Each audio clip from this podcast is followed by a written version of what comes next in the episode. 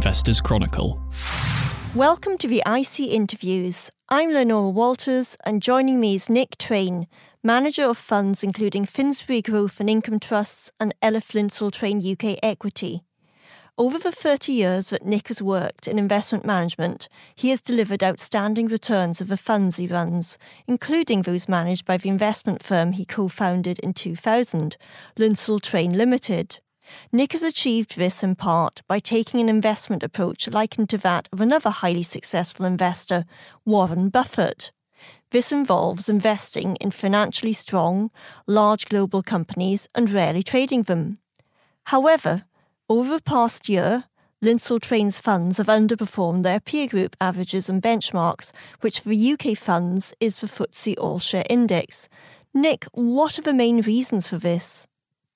There are stock specific reasons, which I expect are the most are the most important factors.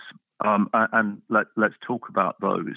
Um, I think I think it's fair to say that um, because because of our style, um, the, the the the the strategy was quite defensive I hate that terminology, but I'm going to use it because it's the terminology everybody understands. It, it, it, it,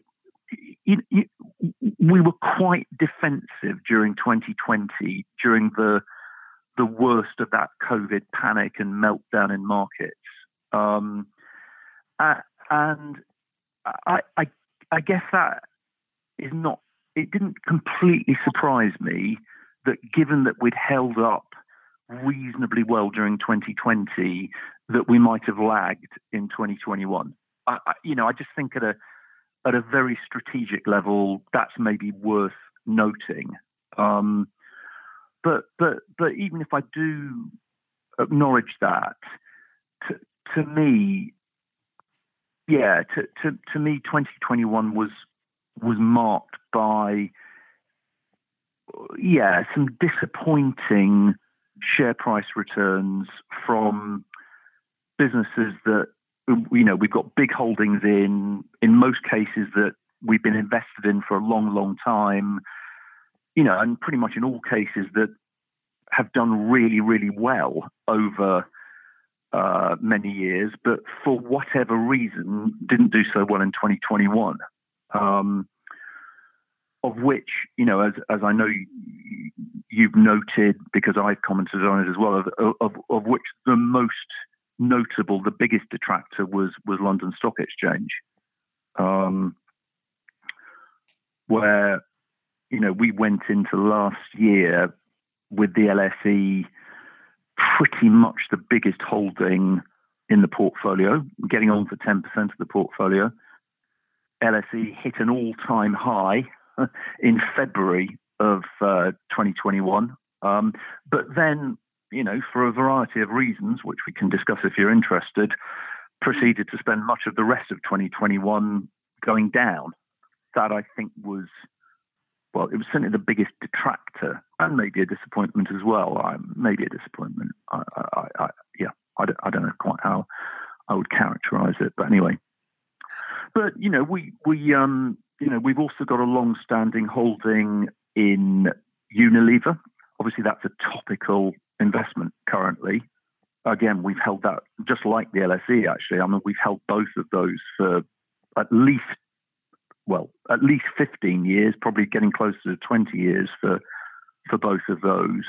And actually, they've both been very satisfactory investments over that longer time horizon. But again, Unilever had a difficult year last year as a share price uh, not catastrophic actually, but but anyway, it, it meaningfully underperformed the the market. And I guess some of the furore in January of of 2022 surrounding Unilever is other investors expressing their frustration with uh, with the recent share price performance of that company. What are the main reasons for London Stock Exchange and Unilever underperforming, and what do you intend to do about them? using uh, a, a, a simplistic cliche, that's my speciality, simplistic cliches. Um, I mean, I think the issue for the LSE was an understandable concern that the company has bitten off more than it can chew. Um, you, of course, know, and I, I, I, expect most of your readers will know that uh, the LSE did eventually close the acquisition of Refinitiv um, early last year, which is by a very, very considerable margin the biggest transaction that the LSE has ever done. Um, you know, in its 20 odd year history as a as a quoted company, um, and Refinitiv is a an asset that you know, in and of itself, arguably had something to prove.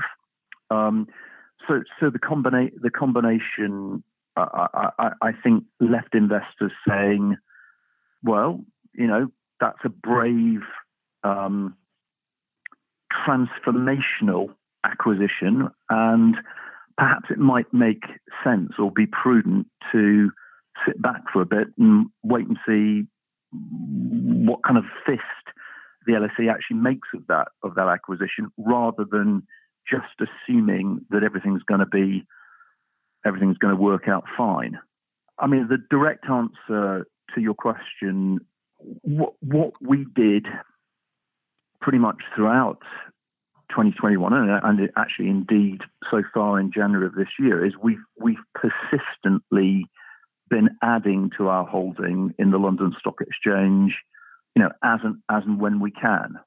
Um, uh, uh, uh, so deduce from that that we are working on the assumption that this transaction is going to turn out to be a considerable success and that the fall in the LSE share price last year therefore represents a you know a fantastic opportunity for investors to access what is a very rare type of UK company. Um, you, you, know, the, the, famously, the UK is short of globally significant data and analytics businesses, or, or let's say tech businesses. Um, and while I'm not saying that the London Stock Exchange is Alphabet or Facebook, um, nonetheless, it is, you know, it's a technology-driven platform business with a major, major, um, well, now the majority of the company actually is is, is data analytics, um, and as such, that's thematically the right industry to be invested in, and the LSE looks notably undervalued in comparison to its global peers that are operating in in similar areas. Do do we know absolutely for sure that the Refinitiv deal is is going to be a winner? Um, no, we don't.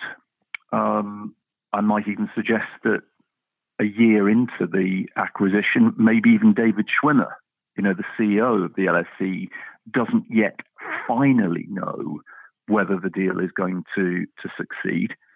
But you know, it's an unfortunate truth in probably all aspects of life, actually, but certainly in investment, that if you wait for something to be fully confirmed, then you're going to be too late.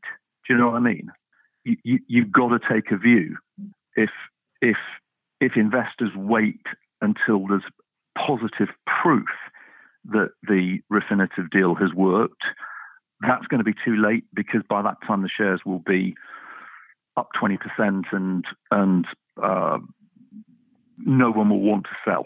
I think Unilever is a Unilever is a is a well, it, it, it, it's a different situation in that um, uh, Unilever hasn't done a transfer, transformational acquisition um, like the LSE did last year. Of course, ironically, you know, the, the current furore is as a result of Unilever attempting to do a, a, a transformational acquisition. The short, the, the, the, best way to understand the the disappointment surrounding Unilever, whether it's warranted or not, I, am not so sure. I, I don't think there's anything hugely surprising about Unilever's business performance uh, or, or, share price performance, frankly. For historic reasons, and historically, this has been an enormous strength for the company. For historic reasons, Unilever has a higher exposure to emerging markets than pretty much any of its global peers. As I say, on a, on a 20 year view, the fact that Unilever overweights to emerging markets, that's been a fantastic source of growth and strength for the company for all of those, you know, long-standing stories or, or arguments we know about as the world gradually gets wealthier, as emerging markets have more middle-class populace, then the sort of products and market positions that Unilever has in those geographies do very, very well.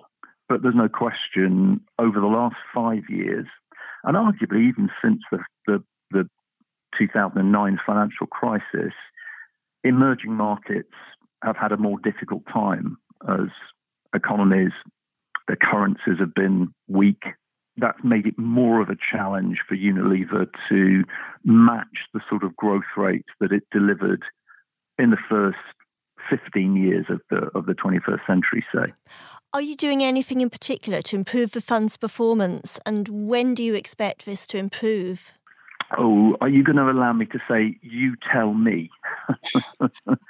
Um, listen I, I, and you shouldn't ask fund managers that um, because it, it, it implies that any fund manager has got the faintest idea um, you, are you're, you're endowing us with fundamentally too much too too much foresight and judgment. Nobody nobody can truly have any idea um, what the answer is to that question.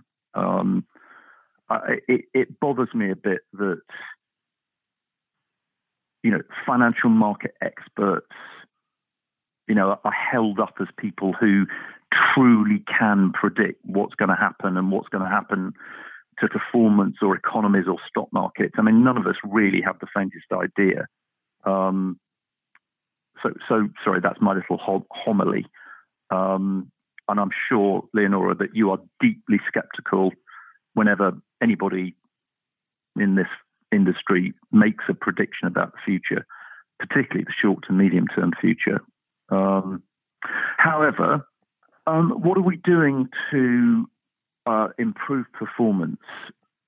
I think, uh, if I could say that the, the first the first thing and the most important thing is to stick to the principles uh, and investment approach that we articulated when we set up Lindsell Train Limited 21 years ago, and we've stuck to throughout the two decades. And you know, we propose to continue sticking to those principles. Uh, it, it, I mean that that that's the only way really that I can conceive that. Let me put it this way: that we can we can be of value to our investors and, and to clients. You know, to, to offer a you know what I hope is a coherent and clearly articulated approach and stick to it. Um, because at least that offers investors the opportunity to make their own judgment about whether or not what we do might work or is valid for their objectives. So I think that consistency, that consistency is important, um, and we place a high priority on the consistency of what we do. Um, I would, I will say though that at the margin, and I think this is true for, yeah, it's true for what I've been doing for the last three years, four years. Uh, it, it is, I've been interested to, at the margin in our portfolios, increase our exposure to companies um, doing value creating things with digital technology, finding digital winners within the context of the UK stock market, uh, which you know isn't necessarily so easy, but but that, that's that's been a real focus, uh, and we can talk about some of the some of the actions there to to pursue that. The the other thing I've been very very keen to do is to build the exposure in the portfolio to companies offering luxury, uh, super premium, and premium products, brands, and, and services as well. Working on the assumption that what is most likely to give us the best chance of meeting our investors you know reasonable expectations for for returns what gives us the best chance of doing that is finding as i say I, either digital winners or companies with truly exceptional luxury and premium brands. Tabling a couple of, of examples of relatively new holdings in Finsbury, although these are both uh, at least well, yeah, at least two two years um, that we've been building these positions.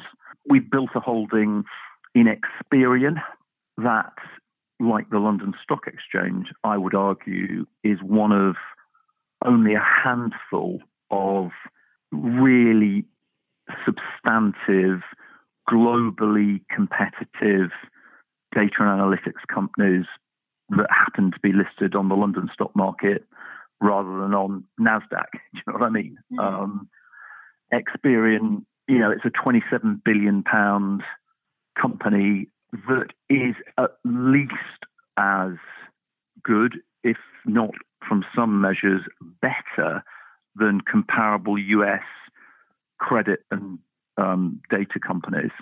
So, you know, we're lucky, I think, that Experian is a is is a UK listed business.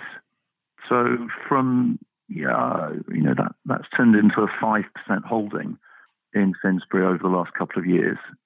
Uh, and and sorry, the the the other stock uh, is Fever Tree, where uh, we were able to take advantage. I hope anyway, take advantage of some of the weakness associated with that share price. That was a company, of course, that's been hit by COVID. Of course, Fever Tree is offering a a premium product. Mean, in fact, you could argue that Fever Tree has created an entirely new premium category within mixers that didn't exist um, before that business was established. And um, yeah, I, I, again, I think that's a, I mean, that's been a wonderful achievement. What Fever Tree has turned into over the last ten years, um, and yeah, it's only just starting, really. You recently commented that there are many opportunities, especially in the UK market, where there are compelling growth stories on much lower valuations than global peers. What are other examples of these, and why do they have the potential to grow? Um, and what global trends uh, do they offer exposure to? Okay, well, I, I, I, let me let me put some names out there um, of of companies that we're invested, which are in their own ways as good as, if not superior, in some cases, to global peers, but are often meaningfully undervalued in comparison to to global peers. Um, I would say RELX I think RELX is arguably the best technology stroke data company quoted on the London stock market with a, a collection of assets that when you compare them to to, glo- to to similar global businesses, I think RELX's franchises are at least as good, if not superior, um, to, to, to global comparisons, and yet RELX is notably less highly valued. I think that Burberry, um, while Burberry, okay, Burberry isn't Gucci and it isn't Hermes, yet it definitely is a resonant global luxury franchise uh, with, in particular, a, a wonderful um, a wonderful presence in Asia and particularly in China, and yet the valuation of Burberry, I mean, it's it's radically lower than than say a Gucci or an Hermes. Uh, again, I'm not saying that it should be valued as highly as them, but my God, the valuation gap is is enormous. In view of the good opportunities you cite, um, in particular in the UK market, do you expect to buy more new holdings than usual this year? Uh, mm, yeah, I'm wriggling here. I'm wriggling. Um, I, have always been a great proponent of the the Warren Buffett proposition that if you own good stuff and if you think that what you own is undervalued, then almost always it makes more sense to buy more of what you already own rather than initiate new holdings, particularly if your level of confidence isn't as high. Right now, I have to say, I think that that our existing portfolio captures many of the themes and undervaluations that you know I've been talking about, and at the moment, I'm just as happy adding to existing positions as initiating new ones. If you will allow me, though, uh, I, I, don't know if this sounds contradictory, uh, uh, and perhaps it's not of enormous interest to anybody but me. I do feel currently that the the the, the substitute bench, again to use the cliche, fund manager cliche, there are more possible new holdings than I can remember for some time.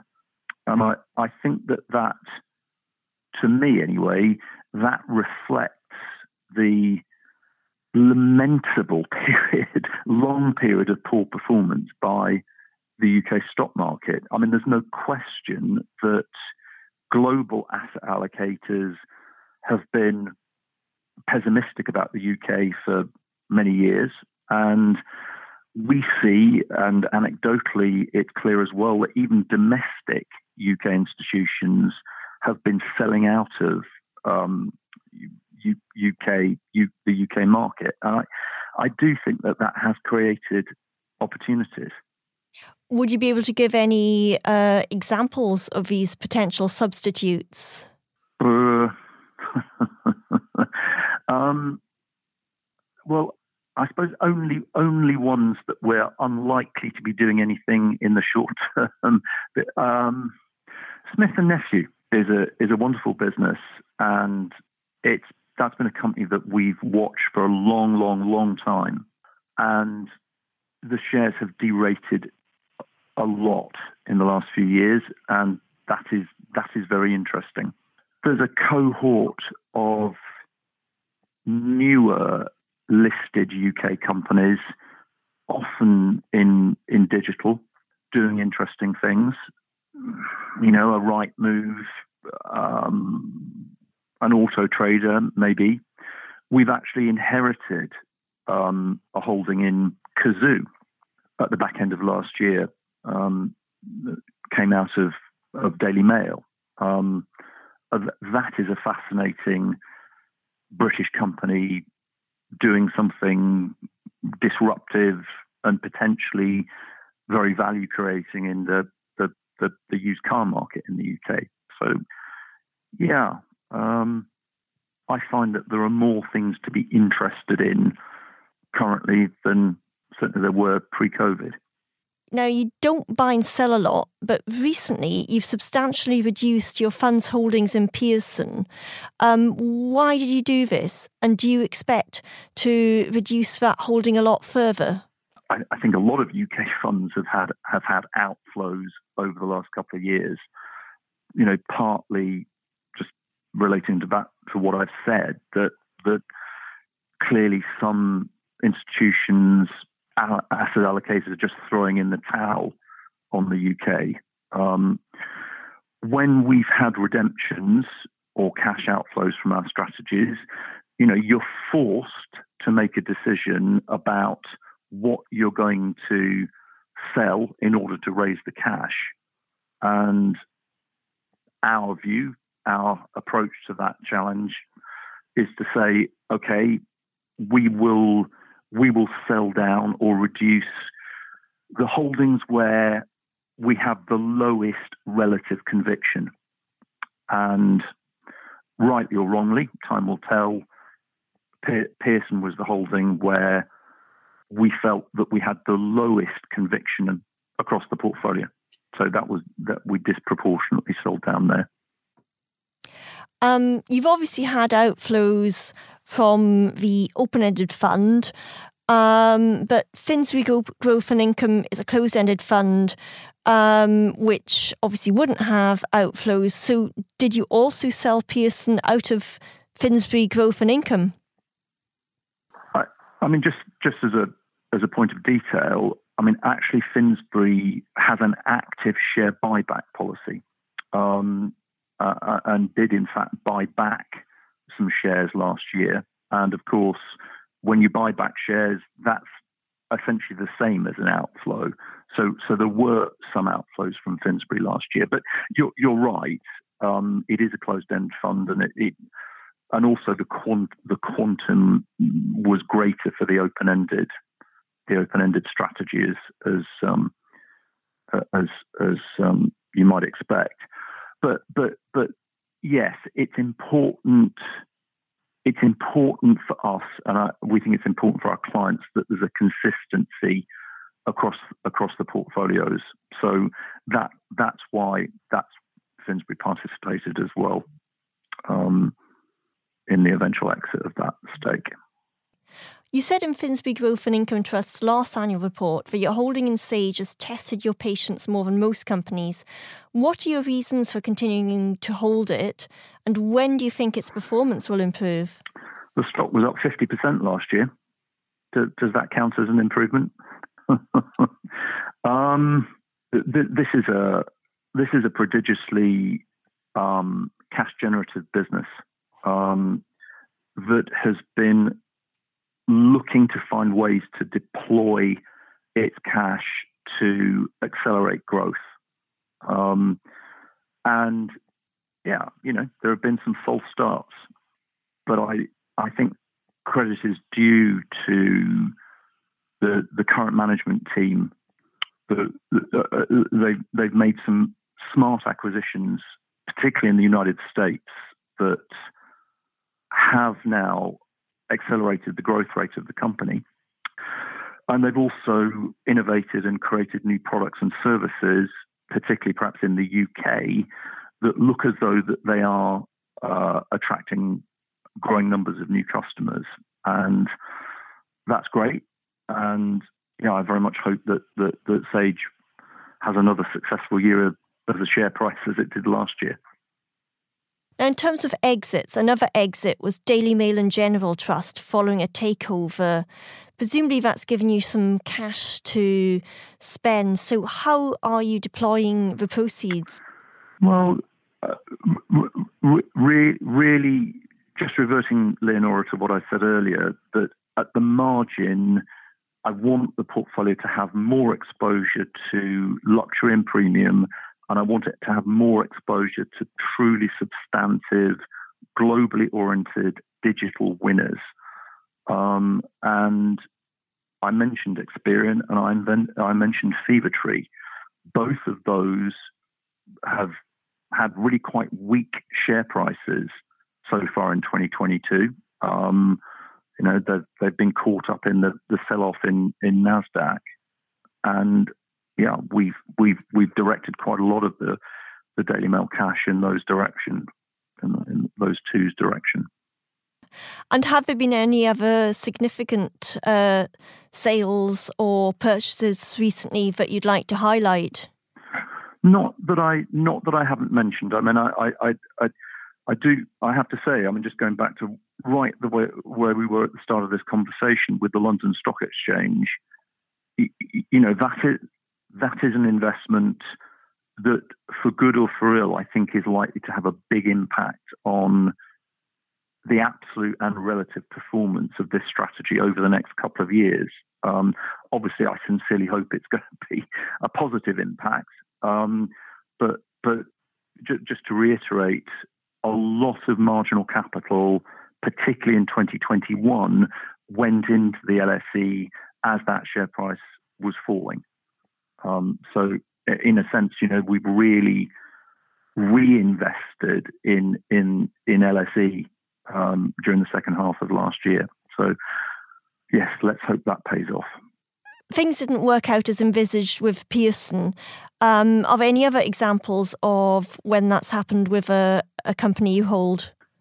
Uh, I mean, this is ancient ancient history, but, but uh, in a way, it's interesting. Uh, to me, it's interesting. I don't know whether it is to you or your readers, but the the the, the company that previously tested my patience, and it's a company that was trying to do the same sort of thing as Pearson, which was to take an analog set of assets and turn it to digital, with EMI.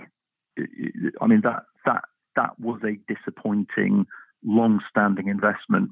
Now I, am talking about the first decade of you know, you know, with uh, the, you know, EMI has not even been a quoted company for probably 12 years. But that that's the one when you ask for an example of other things that didn't work that sticks in my mind.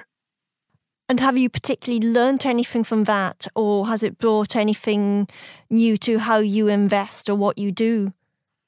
The the big learning lesson, um, and the most relevant learning lesson is what really kills you um, is is is businesses where uh, debt is high, cash flow is poor, and debt carries on rising. That those are the circumstances where equity value gets crushed.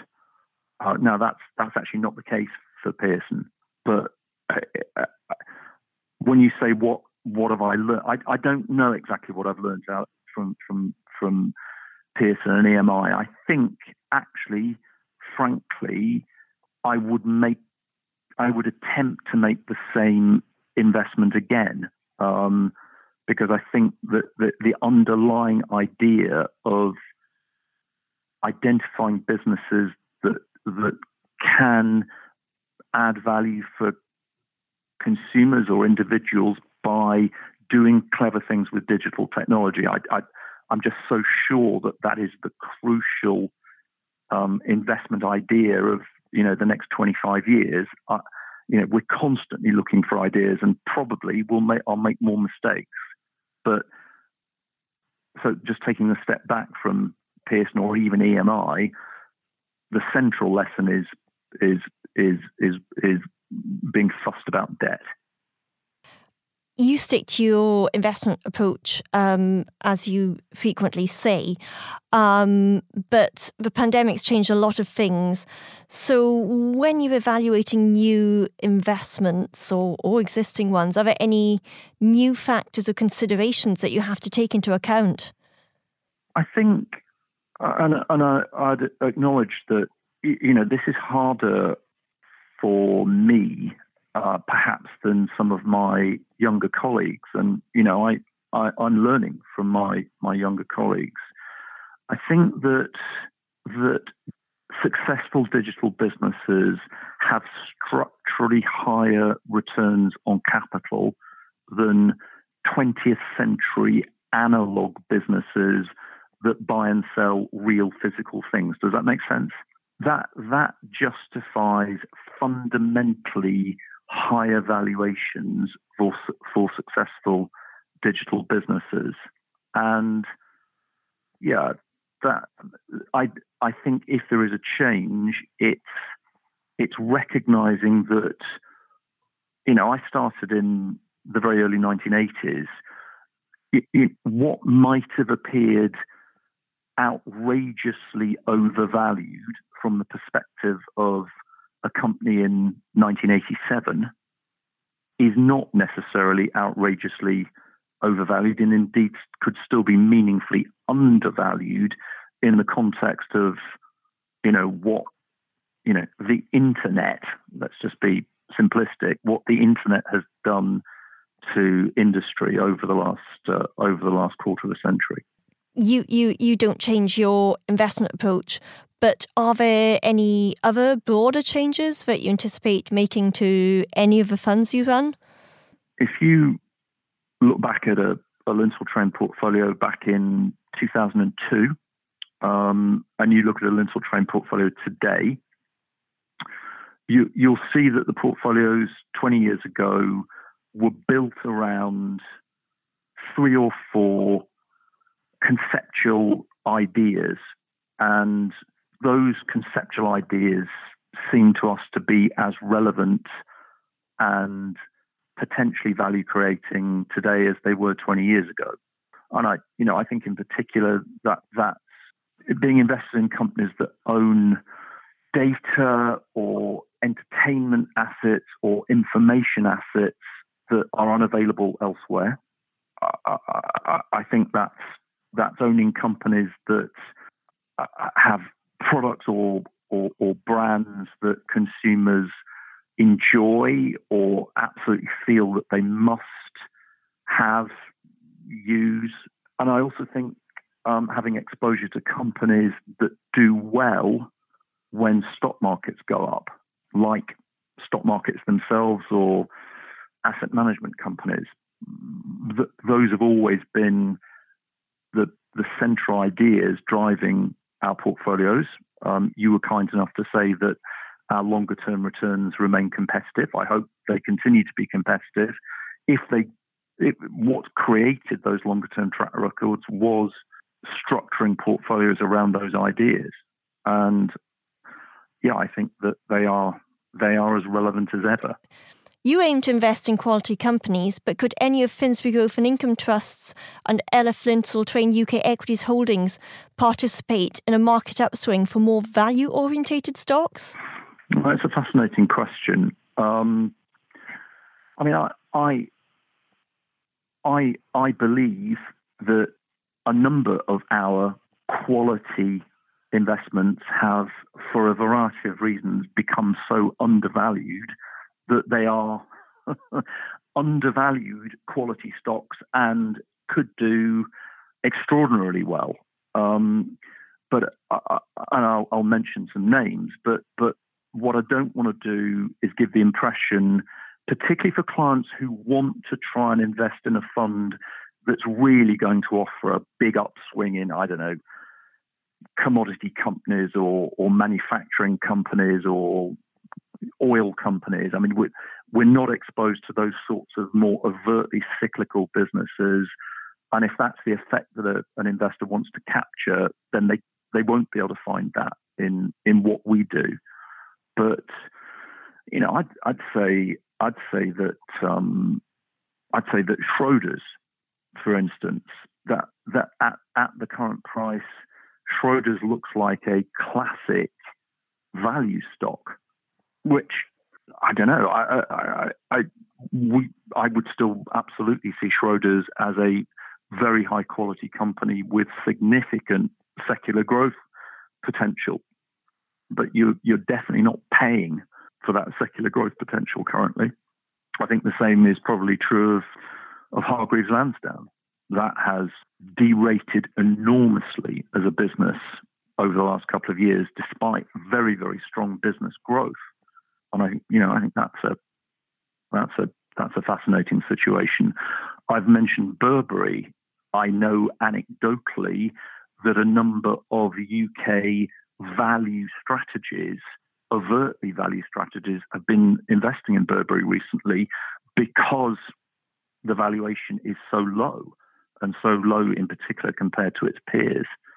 So, yes, I mean, I would prefer that all of the ones I've mentioned had much higher share prices and were valued more highly, but they're not. But uh, it, it, so I think that that does present some latent value, or I sincerely hope it does, you know, for, for our shareholders.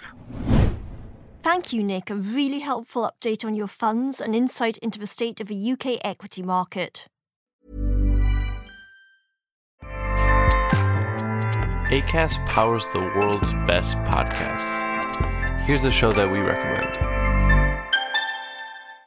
This is Roundabout Season 2, and we're back to share more stories from the road and the memories made along the way. We're talking rest stops. If we're stopping to get gas, you will be timed. you will be for sure. Misguided plans. I grew up in the city, so I have like, you know, a healthy fear of real extreme darkness. this was like wilderness. A lot of laughs. Y'all weird, but you, yeah, you, you were different. Like you were real different, bro. I can't really put my finger on it. And so much more. Just goes to show that unexpected yeah. things sometimes are the best when it comes to a road trip. Roundabout Season 2, presented by Nissan, is live now with new episodes rolling out every Thursday. Listen and subscribe wherever you get your podcasts.